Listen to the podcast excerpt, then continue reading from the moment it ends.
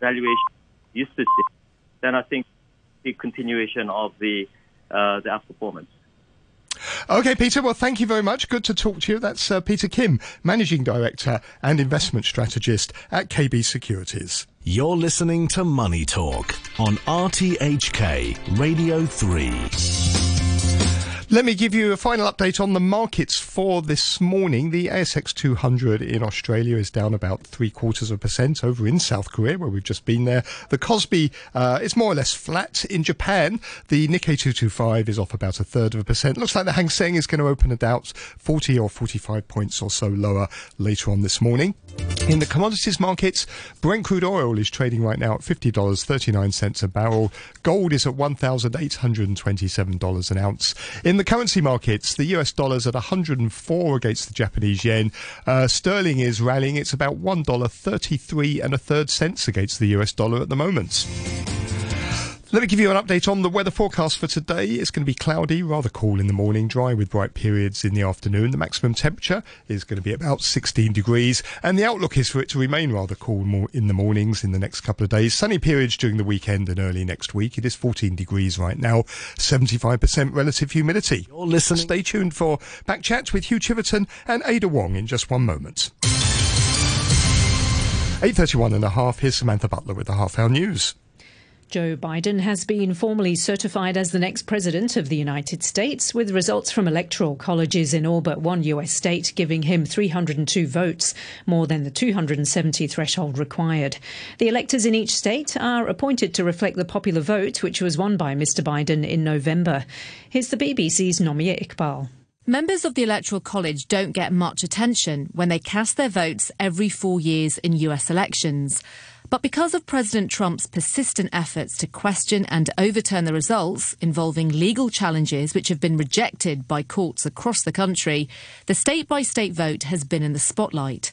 The Democrat state of California was one of the last to vote, and its 55 electors took Mr. Biden across the 270 vote threshold required to win the presidency.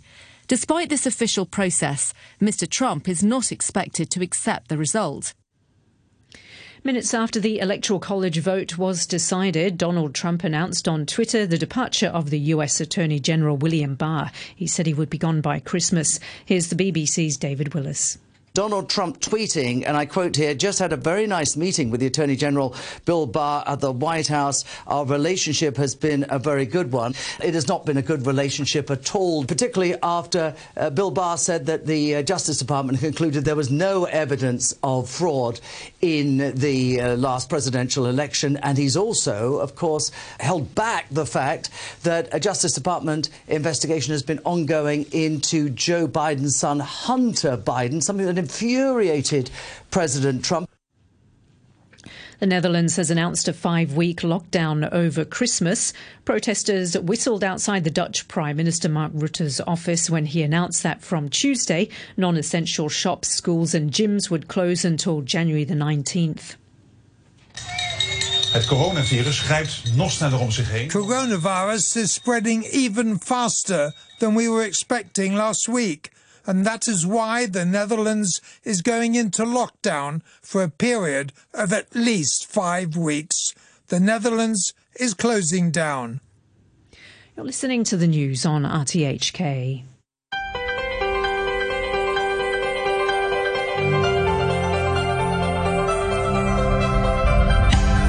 Good morning and welcome to Backchat. I'm Hugh Chiverton, your co-host. Today's Ada Wong. Ada, good morning to you. Good morning, Hugh. The latest on COVID-19 today, vaccines and designated quarantine hotels.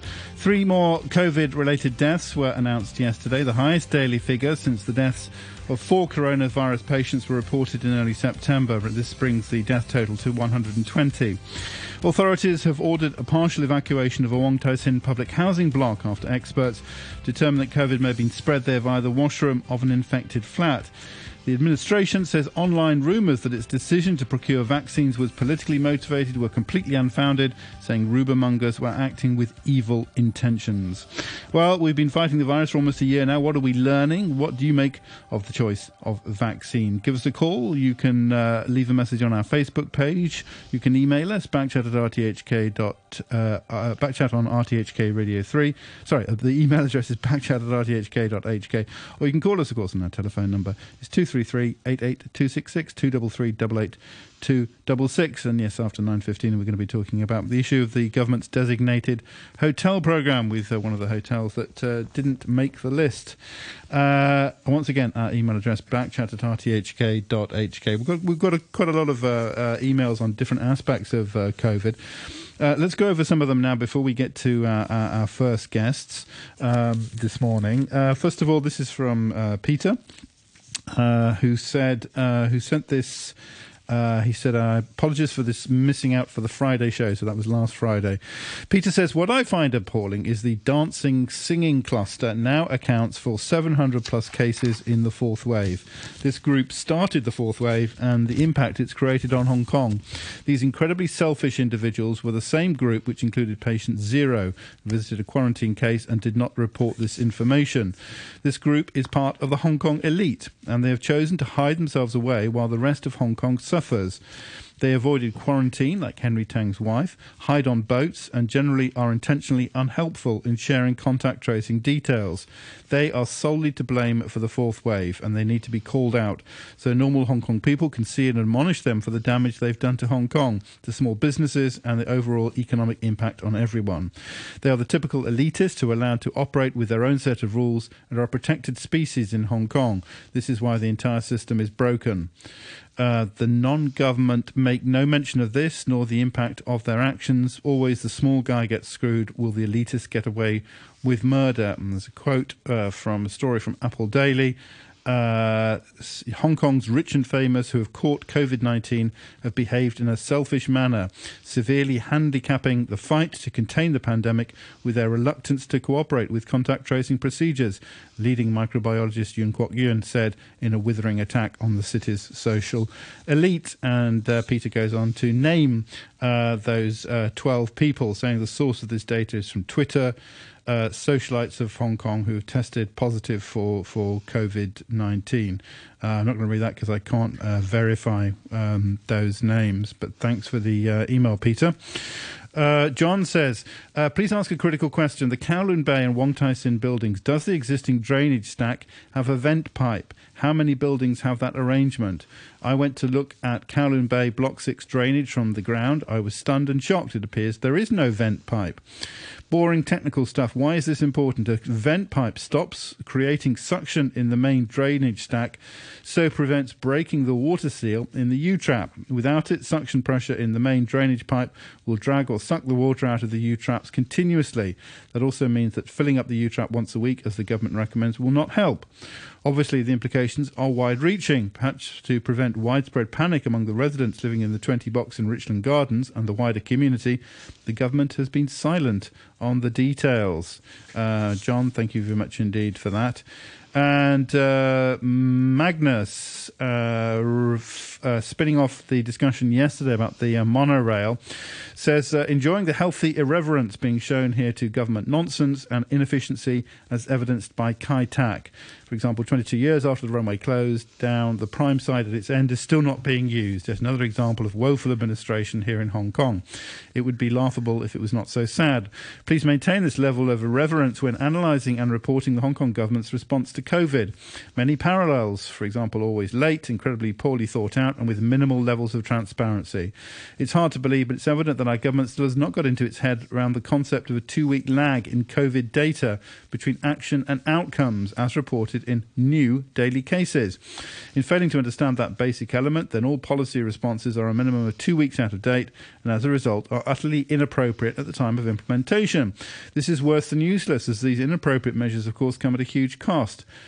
I understand that two weeks is a blink of an eye in Hong Kong government pace terms, but two weeks are hugely important in this case. A multiplicative uh, process that comes um, from Magnus. And finally, Will says, Has the government said publicly whether it's monitoring our wastewater for COVID 19? It seems that several countries are doing this because it gives them the ability to see the next wave before people feel sick enough to get a test, even if they feel sick at all. The government should start doing this if it doesn't do it already. This would allow the government to put in additional social distancing measures in place earlier during a wave, which should help its size. This, of course, assumes that people follow the measures, and uh, uh, Will attaches a story from uh, Stanford uh, that uh, wastewater can reveal uh, COVID 19, and also an ABC story about an Australian study on the same topic. thank you very much indeed for your emails. Backchat at rthk.hk. Joining us now, we have Dr. Arisina Ma, President of the Hong Kong Doctors Association, and Dr. Alvin Chan, a council member of the Hong Kong Medical Association. Dr. Ma, good morning to you. Good morning. Thank you very much indeed for, for joining us. So we have those deaths. We also have the uh, partial evacuation of the, the housing block now in uh, Wong Tai Sin. Uh, how do you think we are doing uh, when it comes to coping with the fourth wave? Um, how to say? Maybe the fourth wave really come uh, quickly, and there is also more and more cluster cases coming up. Um, seems that um, um, the government, when they react to the cluster cases, especially those uh, cluster happened in the building, is a bit slowed. And they always seems to be relied on the single person to look uh, and stick into the the, the, the, the, the, the incident. Uh, Professor Yuen Kwok Yung. Uh, actually, um, um, according to my frontline colleagues or um, uh, uh, our friends in the uh, private practice, there are more and more uh, cluster uh, uh, in uh, in different society in different parts of Hong Kong, but seems that um, they have not taken out all. So maybe the evacuation need to be um, uh, do quicker, or if there are so many buildings need to be evacuated. So, and are there any me- um, other methods uh, they can the, uh, the, the, they can do uh, quickly in order to prevent the spread of the disease um, among the same building? Can the construction department uh, give some fast, uh, quick advice and so help stop the spreading and uh, we, we, maybe we, one day we don't have any uh, more camp space for the rec- evacuation. Yeah, that, that's what I, I, I was thinking. Uh, I think uh, we don't have enough rooms in quarantine camps anymore if this goes on. Uh, is it better to stay in their place uh, to to have actually a building, um, you know, as a whole as a quarantine? So Um, uh, preventing people to come out.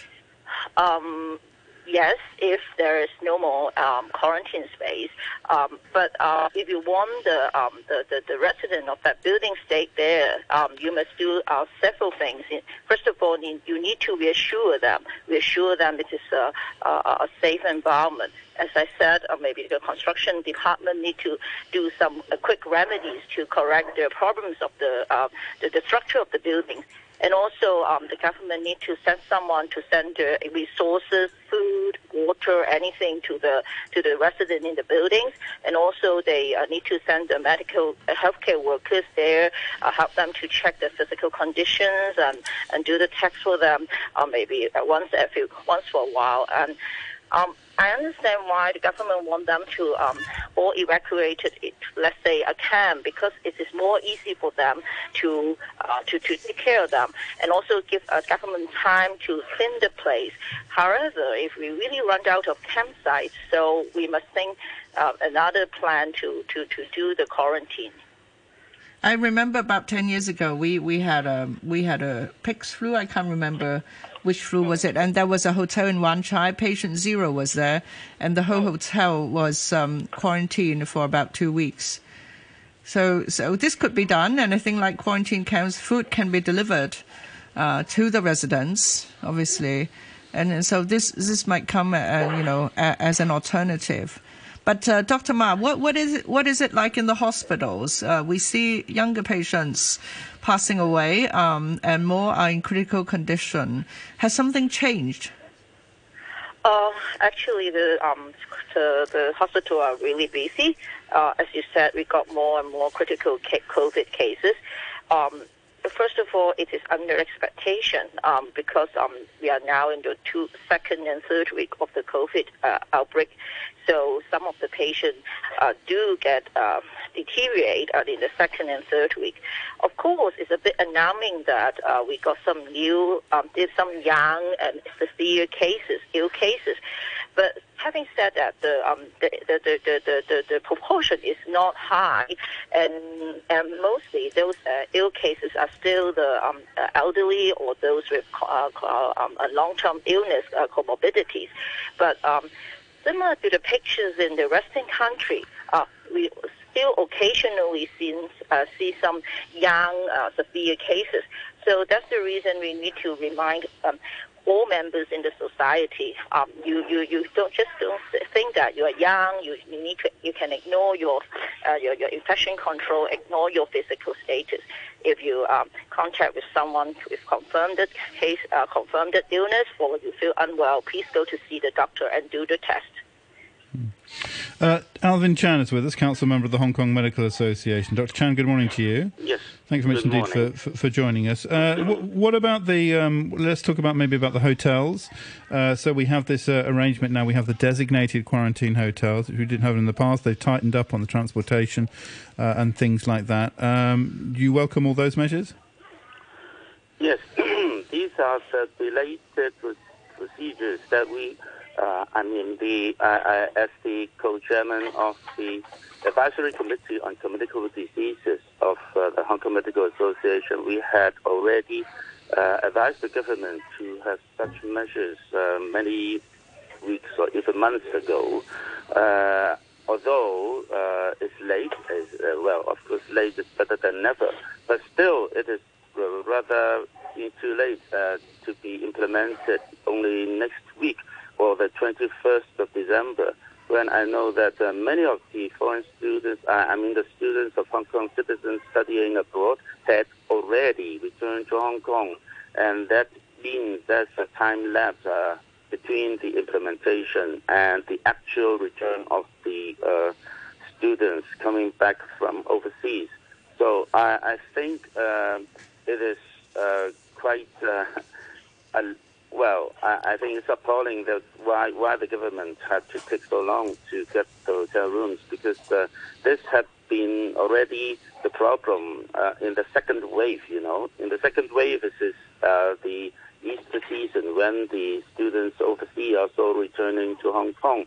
I mean, uh, we are uh, we are alert about this need even at that time. So, um, if we need the hotel's cooperation um, in fact, in fact, we we can use the uh, 599 caption uh, to to implement it much earlier.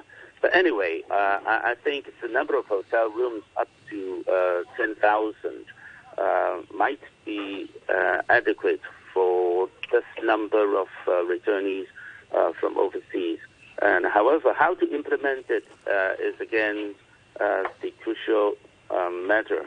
And uh, I hope that um, the orders and the, um, instructions from the government to the hotels and from the management of the hotels to the staff are clear, and so there won't be loopholes there. And uh, I, I, think um, it is more. Um, I, I, agree from the discussion just now. It is uh, more important now the arrangement for the um, isolation of those uh, people evacuated from the uh, estates that had the clusters of uh, infected confirmed cases. And uh, we, we need to expand those uh, rooms of those camps um, required for isolation, for quarantining. Otherwise, we, we really need to have the lockdown measures like those in Wuhan that um, I think uh, is very inconvenient for the uh, uh, residents who are quarantined in the whole building when it's implemented.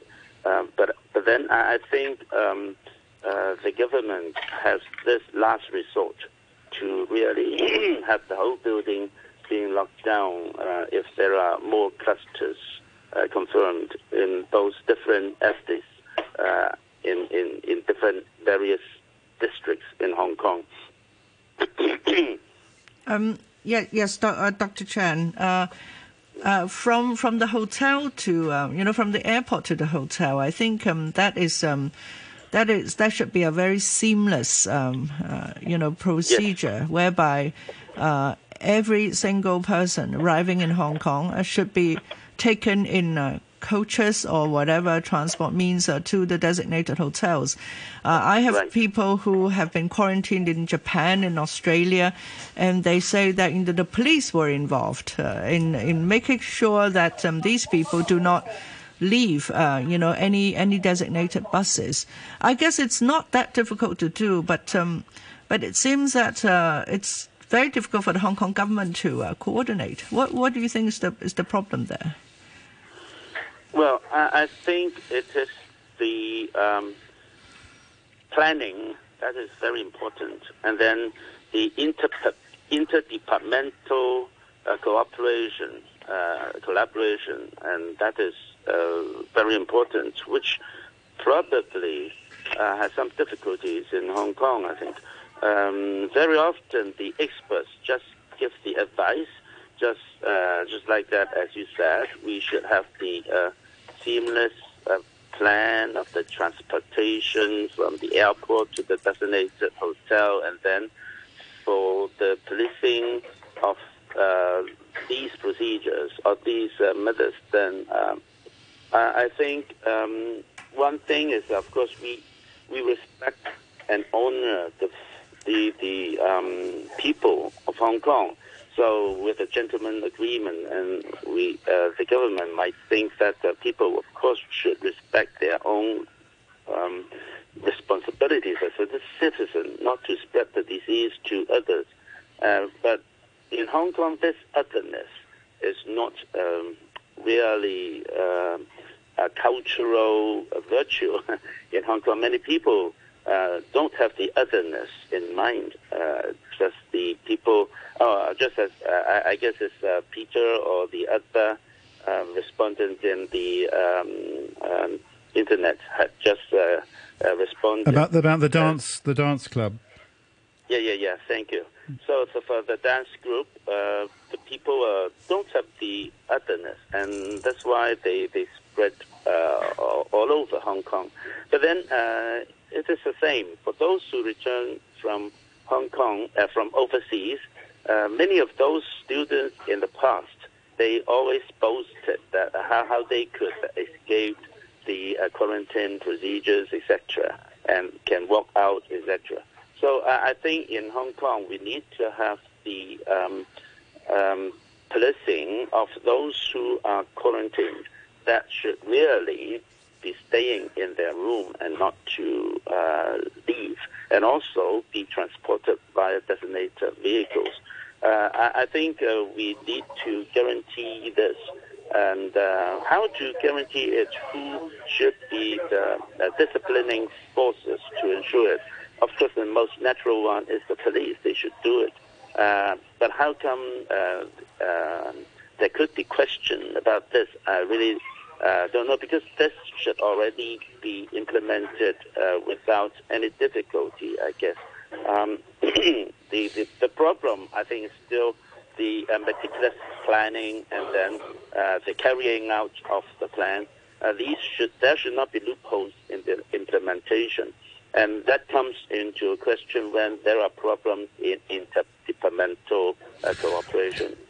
Chan, can, can I ask you about the, the question of the of the vaccines? Uh, they were announced yes. uh, late last week. The selection that that, that Hong Kong uh, will have.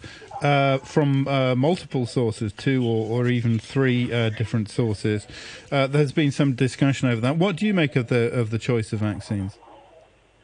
Well, I think, um, to be fair, no vaccines had ever um, gone past the uh, second phase uh, clinical trials, and most, uh, all of them are still in the third phase.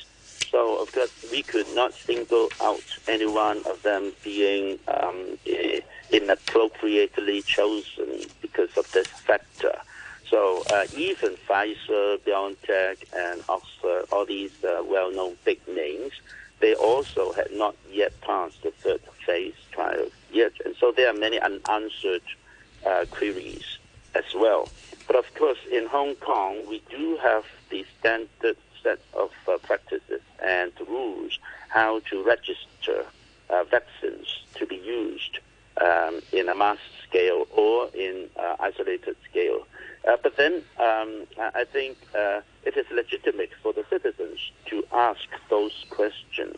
Uh, so I, I, would think that uh, uh, the government should really um, be um, have been being citizen or um, uh, patient centered or citizen centered in planning and also in executing uh, the uh, plans of um, mass vaccination because uh, after all, although they are free, they use um, our money as well. And although they are free, uh, we could not have the right of choice. So, of course, uh, then the people could have their legitimate questions to ask. Those questions, um, why the government choose this or that.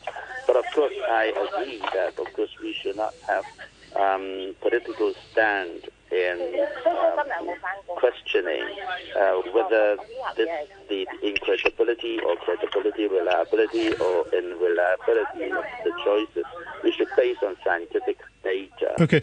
Uh, D- D- Dr. Ma, uh, can I can I can I put the same uh, issue to you? Uh, reports, for example, in the South China Morning Post, saying an insider with knowledge of the selection process uh, said that Sinovac Biotech was chosen at least in part because the city government needed to take into account the potential blowback from certain sections of the pro-establishment camp if it didn't even pick one mainland uh, producer. Uh, but the administration has said that rumour mongers are acting with evil intentions and that uh, uh, rumours that it's decision to procure vaccines was politically motivated were completely unfounded. What are your thoughts on that? Dr. Ma? Um, first of all, I don't think um, whether our citizens express their own opinion about the policy is a kind of fake news or rumor spreading. I think it's just a healthy discussion. That means that uh, our citizens are really concerned about the government policy and our own well-being. So um, I think. Um, I cannot say that um, the, the, our government implement this policy with uh, bad camp, uh, that intention, but there are many uncertainties and um, there's many um, how to say uh, uh, uh, uh um, um, out, um, arrangement that are not um, familiar to our normal practice. So I think it is uh, really sensible for the, uh, our citizens to discuss the issue. Um, I agree with what Dr. Chen said. There are, uh, all those vaccines are new. Coronavirus vaccine is new. Uh, some company we are more familiar. Some company we, are, we know nothing about them. So yes, uh, it's difficult to make a decision about which vaccines the government should give uh, our whole society. That's why, like in the States, they have uh, um, a, a, a, a, big uh, conference with experts, with standards to discuss it. Hmm. Well, I think the baseline is uh, to be safe, right? Um, uh, to make sure that the vaccine does not have that much side effects, and you know people don't really get sick or they have uh, they have issues uh, after after having the vaccine. Um, how, how do we know enough uh, to to discuss this safety of vaccines?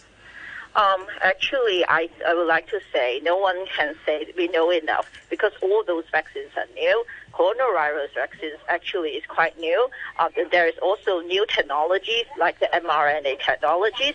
And um, for the safety issues, of course, uh, the clinical trial, the phase one, phase two, phase three are important. But more important is the real-world data, uh, which, uh, happen, which is happening in uh, uh, United States and United Kingdom. A um, couple of months later, if there are a certain numbers of citizens are in, uh, get vaccinated in both countries, we can see more real-world data and safety issues. Okay, uh, one quick comment. Uh, perhaps Dr. Ma, if you could address this. Paul says what we've learned about COVID 19 is that it seems to act exactly like the flu, kill as many people as the flu, and comes in waves with the same frequency as the flu. Uh, meanwhile, the CDC has recently reported that flu hospitalizations are too low to, at this time to generate an estimate. Am I stupid, or could it be that COVID 19 is the flu?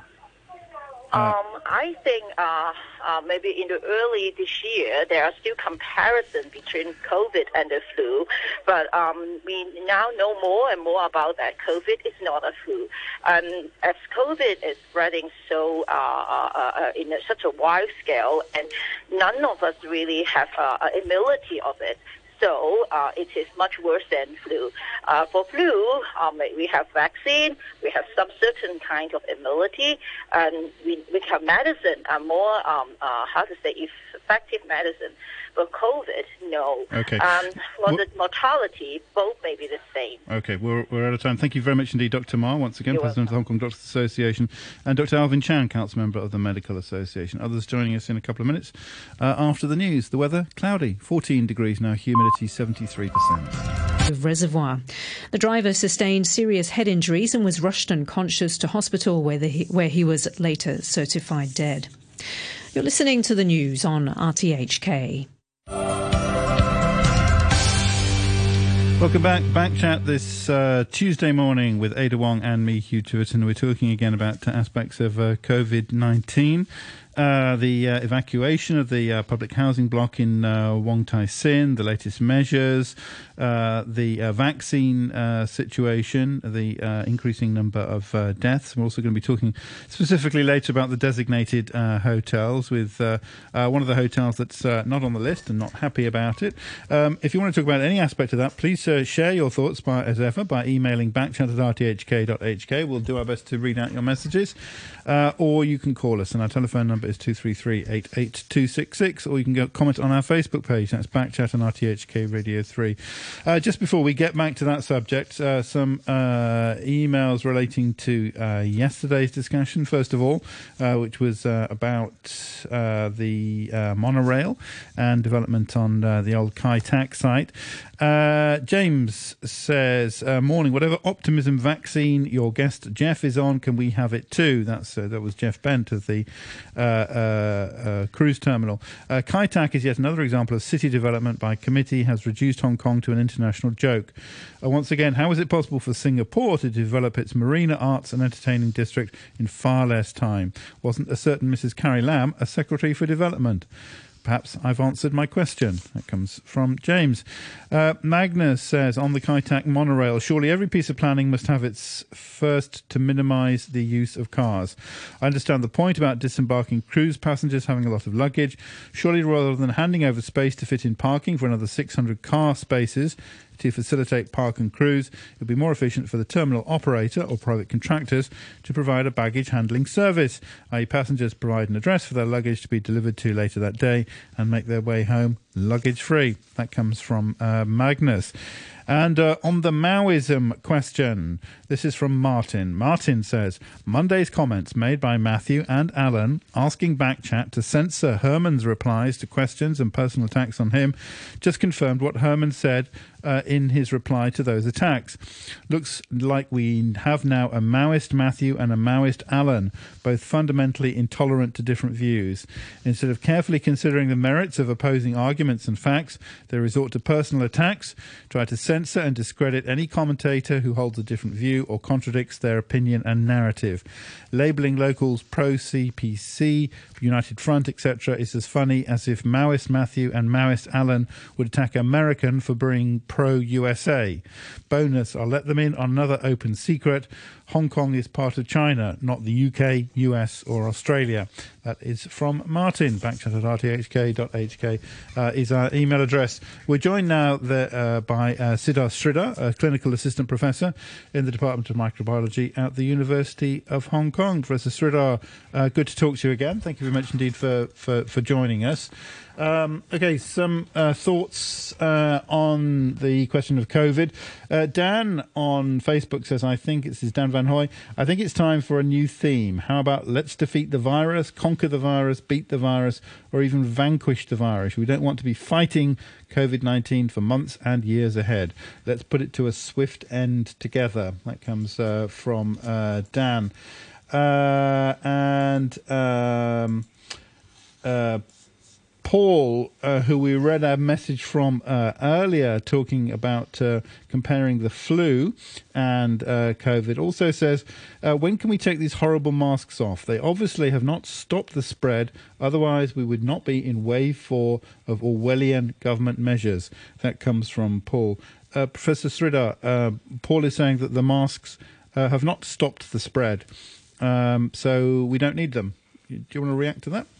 Right. I would say masks are one of the measures to reduce the spread of the virus in the community. There's no one perfect measure. Like masks are not going to protect us 100%, that's for sure. But when you combine them with uh, other measures like hand hygiene and uh, social distancing and the rest of it, you create uh, kind of multiple layers of protection between yourself and the source of the virus, uh, so to speak. So masks are part of the solution. They're not the entire solution.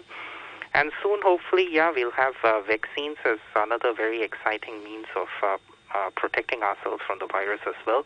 And that should uh, help us uh, hopefully put the pandemic to an end. Okay, here's Paul again. Uh, so, Paul talked about, as I say, the comparison with flu and COVID in the first part of the program, and his, a doctor responded to him. Paul follows up by saying, Backchat, please thank your guest for confirming that I'm stupid. But she also mentioned that COVID spreads faster than the flu, but kills the same amount of people, which means that COVID is less deadly than the flu. And if that's the case, why all this fuss? That comes from Paul. Uh, Professor Sridhar, do you want to respond to that? Right. Um, COVID 19 spreads uh, the, the, infectiousness of COVID 19. You know, if there are no measures in place to contain uh, infected patients, is probably somewhat more infectious than uh, influenza. And uh, in terms of the rates of uh, hospital admissions, ICU admissions, and mortality, is probably higher than influenza as well. It's almost definitely higher than influenza because we don't have population immunity at all. So all in all, it's a more serious problem than the average uh, yearly influenza outbreaks we see. Mm. But then uh, our community has already done a lot. Uh, we uh, we wear masks uh, and um, you know social distancing, and uh, the economy has slowed down quite a lot. Uh, but yet, you know, we still have a, a death rate, well, worldwide of around three percent. Is that right? So, um, so how how you know what have we learned from this, and how can we do better in 2021? Right. I think the important lesson is that it's almost impossible to suppress COVID nineteen in any community for a prolonged period of time. Like we can't keep COVID, we can't keep uh, cases at zero almost anywhere in the world. It keeps cropping up. So the important thing that we have learned is that uh, the way forward is a kind of break and release approach where you kind of uh, put reasonable social distancing and uh, increase community engagement with mask wearing whenever cases start going up. And then as the cases track down again, yeah, some release is required to provide financial relief to all the sectors involved. So this kind of break and release strategy is what we have. Uh, I, would say had a lot of practice at. I wouldn't say perfect, but at least had a lot of practice at, and over these last few months.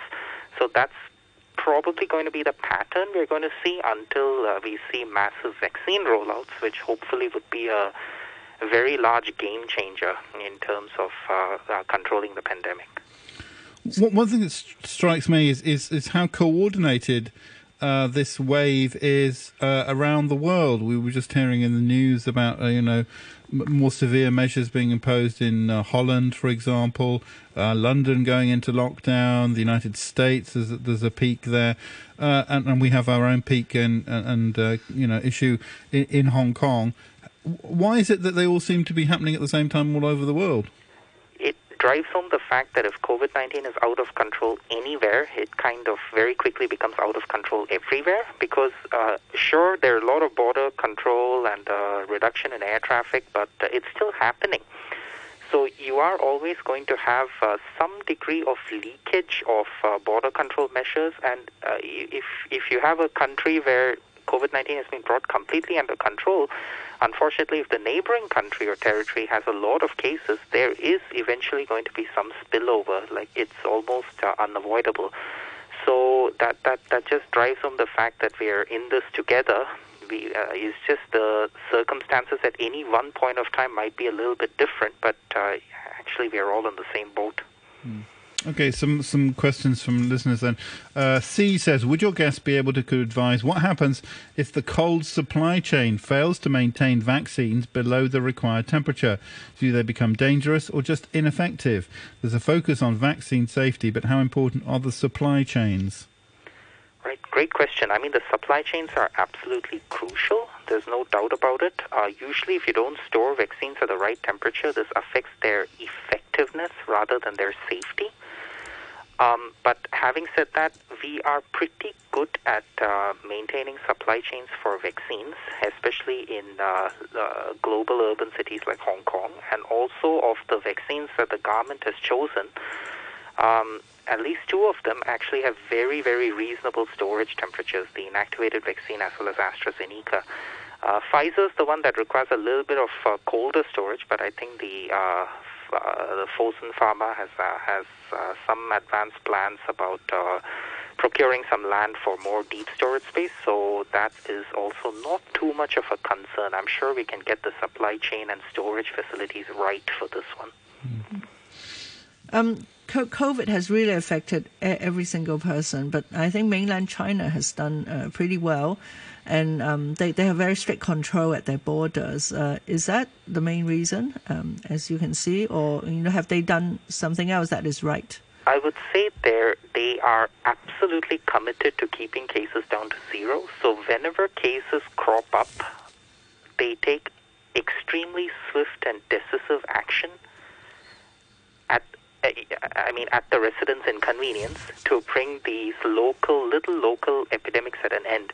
For an analogous situation, say in Hong Kong, we actually do observe that there were cases, in fact, cases of uh, unknown source, um, cropping up all over October and even early November. But uh, eventually these cases are going to accumulate to the degree that you have a snowball effect and it uh, produces a large uh, community outbreak, right? But in mainland, the approach is no, we can't even tolerate these one or two cases of undetermined etiology, and we have to uh, root the, uh, the the outbreak off before it actually takes hold and becomes a more massive outbreak. So uh, that degree of commitment to zero COVID is uh, something that uh, the mainland has done well, and it must be acknowledged. And it works. It works doing it like that. It Tr- treating it very, it like very that. tough right at the beginning. Absolutely. It works doing it like that, but uh, it comes with a few caveats. You're putting people, residents, businesses at a major inconvenience. It's often difficult to justify to the public why such actions are required because the public just sees, oh, one or two cases every day. Uh, and so why why is there such a major overreaction? But the thing about public health is often overreactions are the right reactions in retrospect. So it's a very very fine balance. And in in the mainland, what they do is get at it very very early and nip these uh, little outbreaks in the bud before they become massive outbreaks. I, I don't think that's something that would be very well tolerated in uh, other parts of the world. So it's not necessarily a model that can be replicated. Mm-hmm. But if you look at it purely from a infectious disease public health point of view, yeah, it works. Mm-hmm.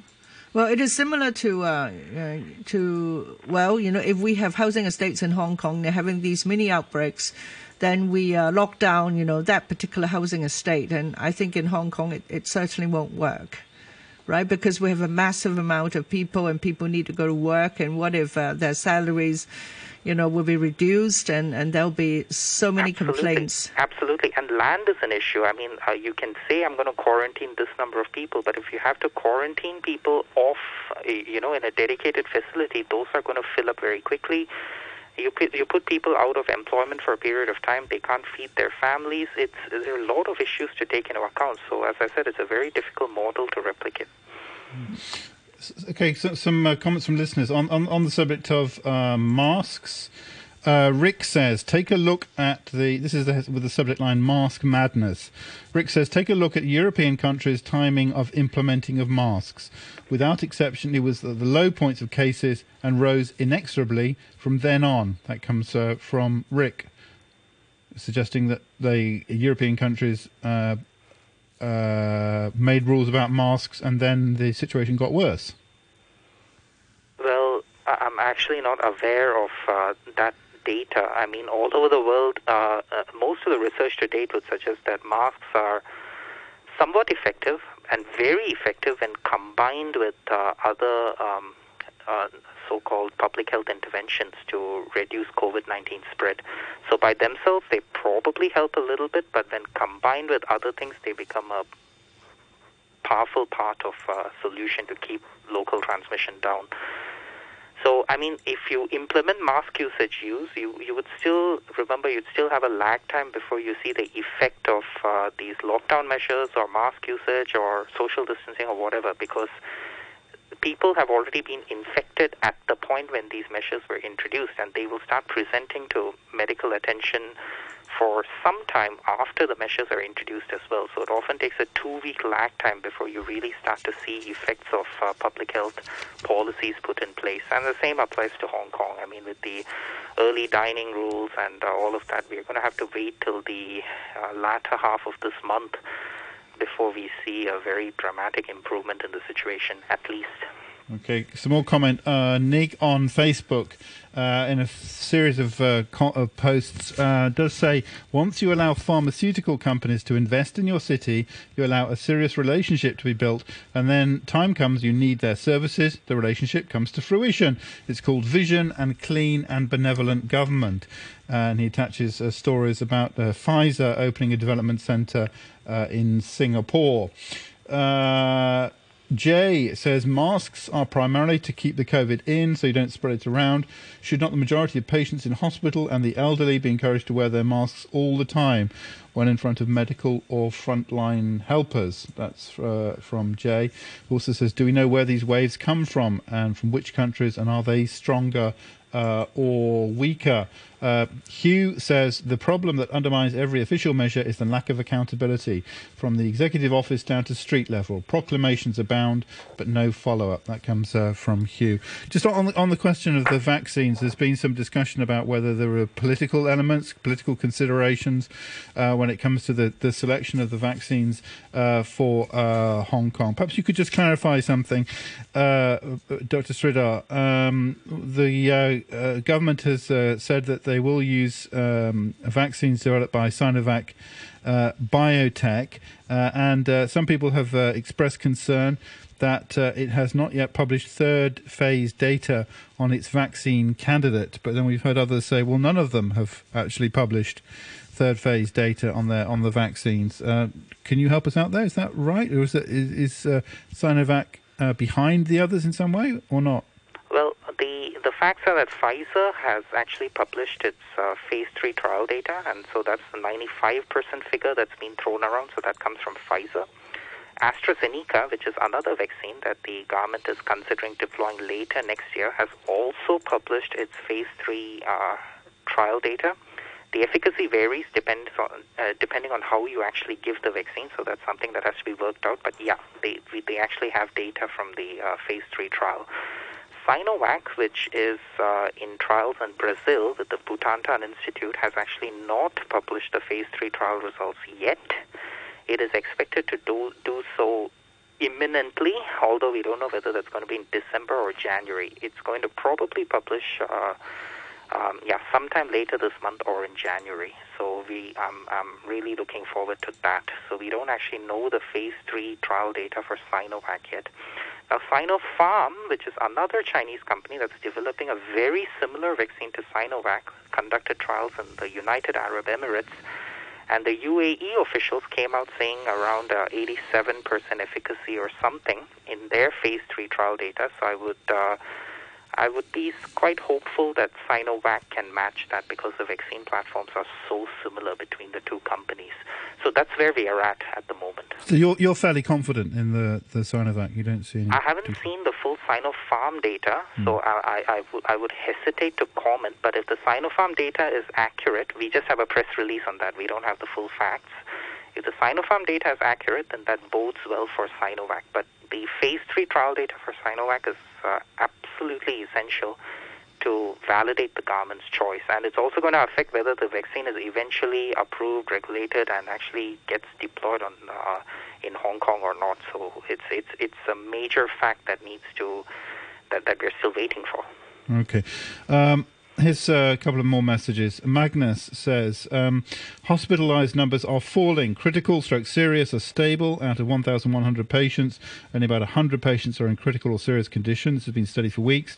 The transmission rate, the R number, peaked at 3 on November the 16th, so one month ago, and has fallen rapidly to under 1 by December the 4th. Hence, the outbreak has in fact been outright receding for 11 days already. Daily new case numbers are stable or lower despite increased in testing over the period. The numbers you see reported today are 10 to 14 days out of date. That's how long it takes for an infection to be reported as a case. Look at new cases by date of onset, as these are less lagging. Those beginning to plateau from November the 22nd, with a daily high of 89 on November the 30th. The daily numbers appear to be slowing, declining since then, so for two weeks already. This is exactly what one would expect when one remembers that the transmission rate fell below 1 on December the 4th. Due to the inherent lag in infection to becoming a confirmed case, the measures taken by government on December the 2nd only can only have an effect on reported numbers from around today. The measures taken on December the 10th uh, will not, cannot have any effect on the daily confirmed cases until December the 20th at the earliest. Per the above, transmission rate and date of onset daily infection data show that the outbreak is in fact peaked at the end of November. Things are moving in the right direction and have been for weeks already. The situation is not severe. It is utterly irresponsible, irresponsible to report it as such. Please remember the lag. The situation you're looking at in the daily confirmed new cases is no longer the case. That's telling you what happened two weeks ago. Look at the transmission rate and date of, daily, of onset daily cases and see whether the headlines still make sense. That uh, is from uh, Magnus. And uh, Paul, who was uh, raising some uh, points earlier about the comparison with flu and masks, says, Hi, Backchat. I'm afraid your guests have not convinced me. One has stated that COVID spreads faster than flu, and the other has contradicted her. Also, in the case of masks, Hong Kong has mandated them since July, and it has had no effect on the cases. They've gone up and down regardless. Surely the best explanation for why major why a majority of the world is suffering from C19 right now is because it's flu season. That comes uh, from Paul. Do you want to respond finally to Paul, Professor Sridhar?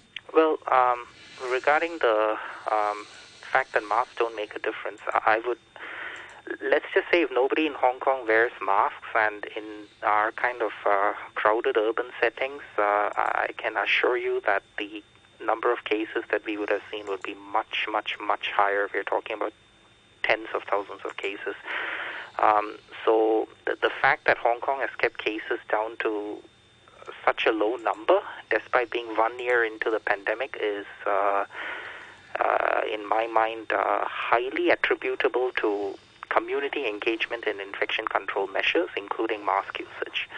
Uh, regarding influenza, actually, we have little to no influenza activity in Hong Kong at the moment, but uh, cases are still surging.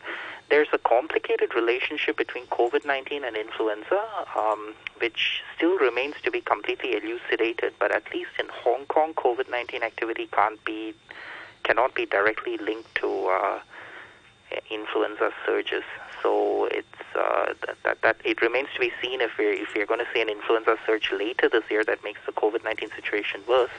But again, the mask usage has is one of the major factors that has reduced influenza levels in Hong Kong to a very uh, uh, low level that I have I personally haven't seen in a long, long time. So another reason that uh, we probably have to stick to the masks until we have a better solution. Okay, well, many thanks for joining us uh, once again. We appreciate your your uh, information and your help, your, your clarity. That's uh, uh, Siddharth Sridhar, clinical assistant professor in the Department of Microbiology at the University of Hong Kong. Thank you very much indeed. Finally, uh, as mentioned, we wanted to talk a little bit about the the, the issue of the uh, designated hotels.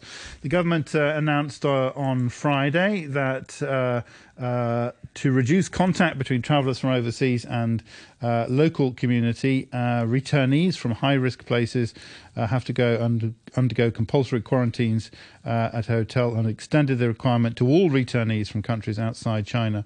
Uh, and now, to enhance that, the government will implement new measures uh, from the 22nd, mandating all returnees from countries to undergo 14 day compulsory quarantine at designated quarantine hotels. Uh, one of those uh, who sought to be one of the designated hotels but has not been given that status as the Ovolo Hotels. And we're joined now by the founder and CEO, Girish Junju- uh, Girish uh. Uh, good morning to you. Thank you very much indeed for, for joining us. Um, what's what, what's the issue here? Uh, what were the criteria that the uh, the government were looking for in deciding the designated hotels, and do you have any information on why you were not given that status? Yeah, good morning, Hugh. Mm. Thanks for having me on the show. Well, here's the thing. This is what we are confused about the, regarding the criteria in which the government has set about. So when they invited applications in, uh, one of the main things was that do you have uh, do you have a valid hotel license? And uh, obviously, you had to have a valid hotel license to join.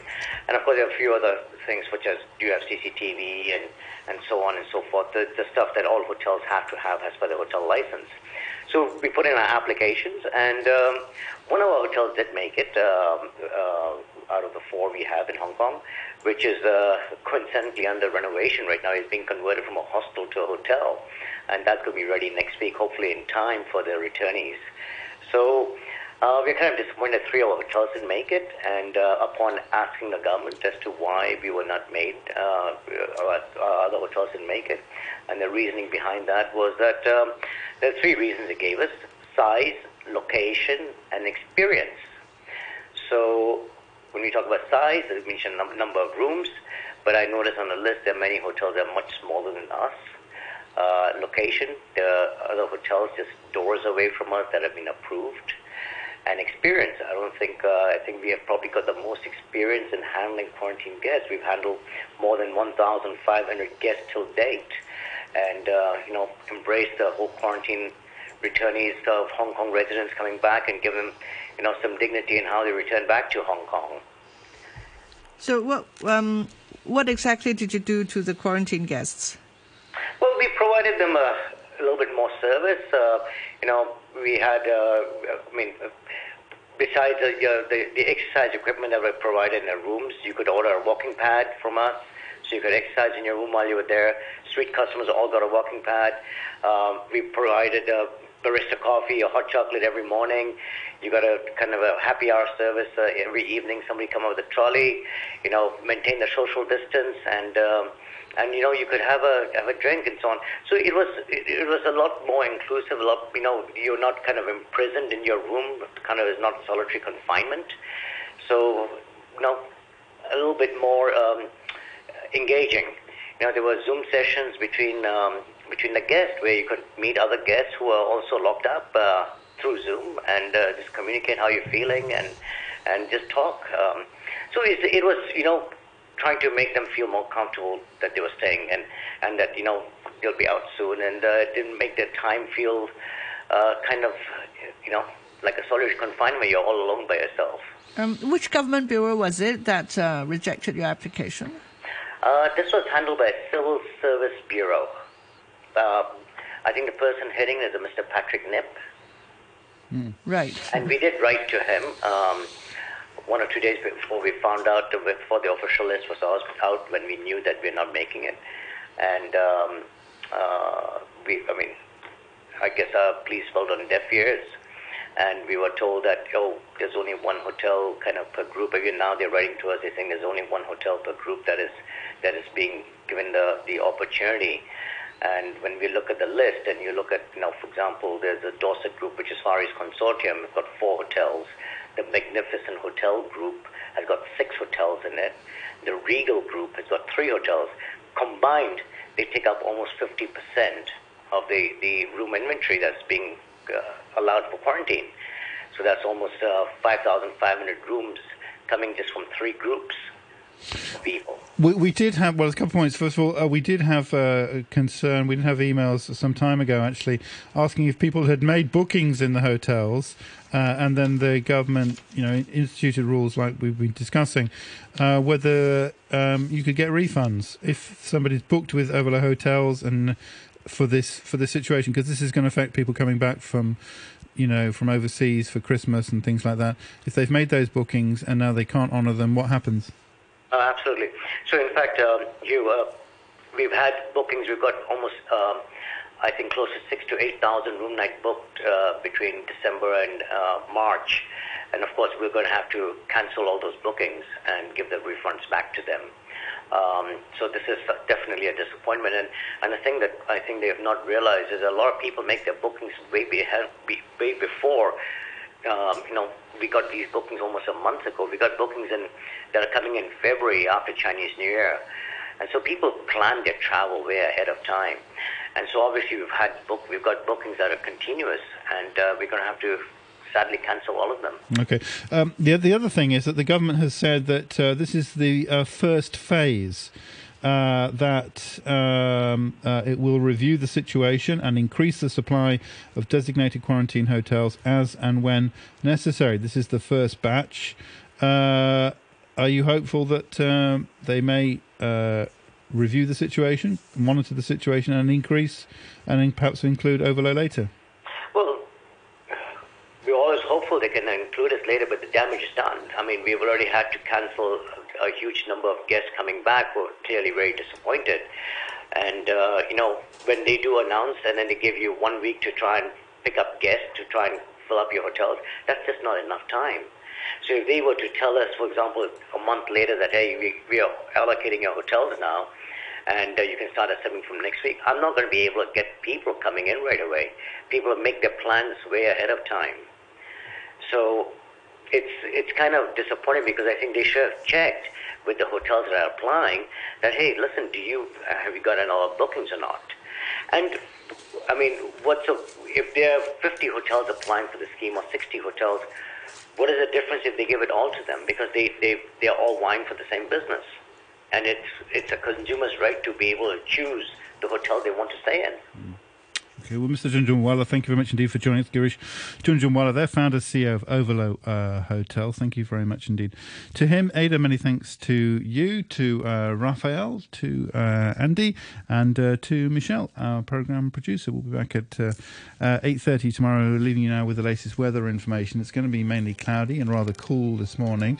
Dry with bright periods this afternoon, with temperatures getting up to about uh, 16 degrees. the outlook, rather cool mornings in the next couple of days, and sunny periods during the weekend and early next week. 15 degrees now, humidity 72%. Fight the virus, stay vigilant. If you think you have a higher risk of COVID 19 exposure or experience discomfort, you can collect specimen bottles for free testing from designated public clinics. Meanwhile, the government will arrange free testing for targeted groups. To minimize the risk of community transmission, we should take the initiative to get tested. Together, we must fight the virus. Stay vigilant. Visit coronavirus.gov.hk for details. 9.34, the news now with Samantha Butler. An advisor to the government on the coronavirus says the current outbreak has reached its peak, but it'll take some time for the latest social distancing measures to bring down infections. David Hui from the Chinese University also urged people not to delay seeking medical treatment because he noticed some patients suffered shortness of breath when admitted to hospital, meaning the virus had already reached their lower respiratory tract. Joe Biden has been formally certified as the next president of the United States with results from electoral colleges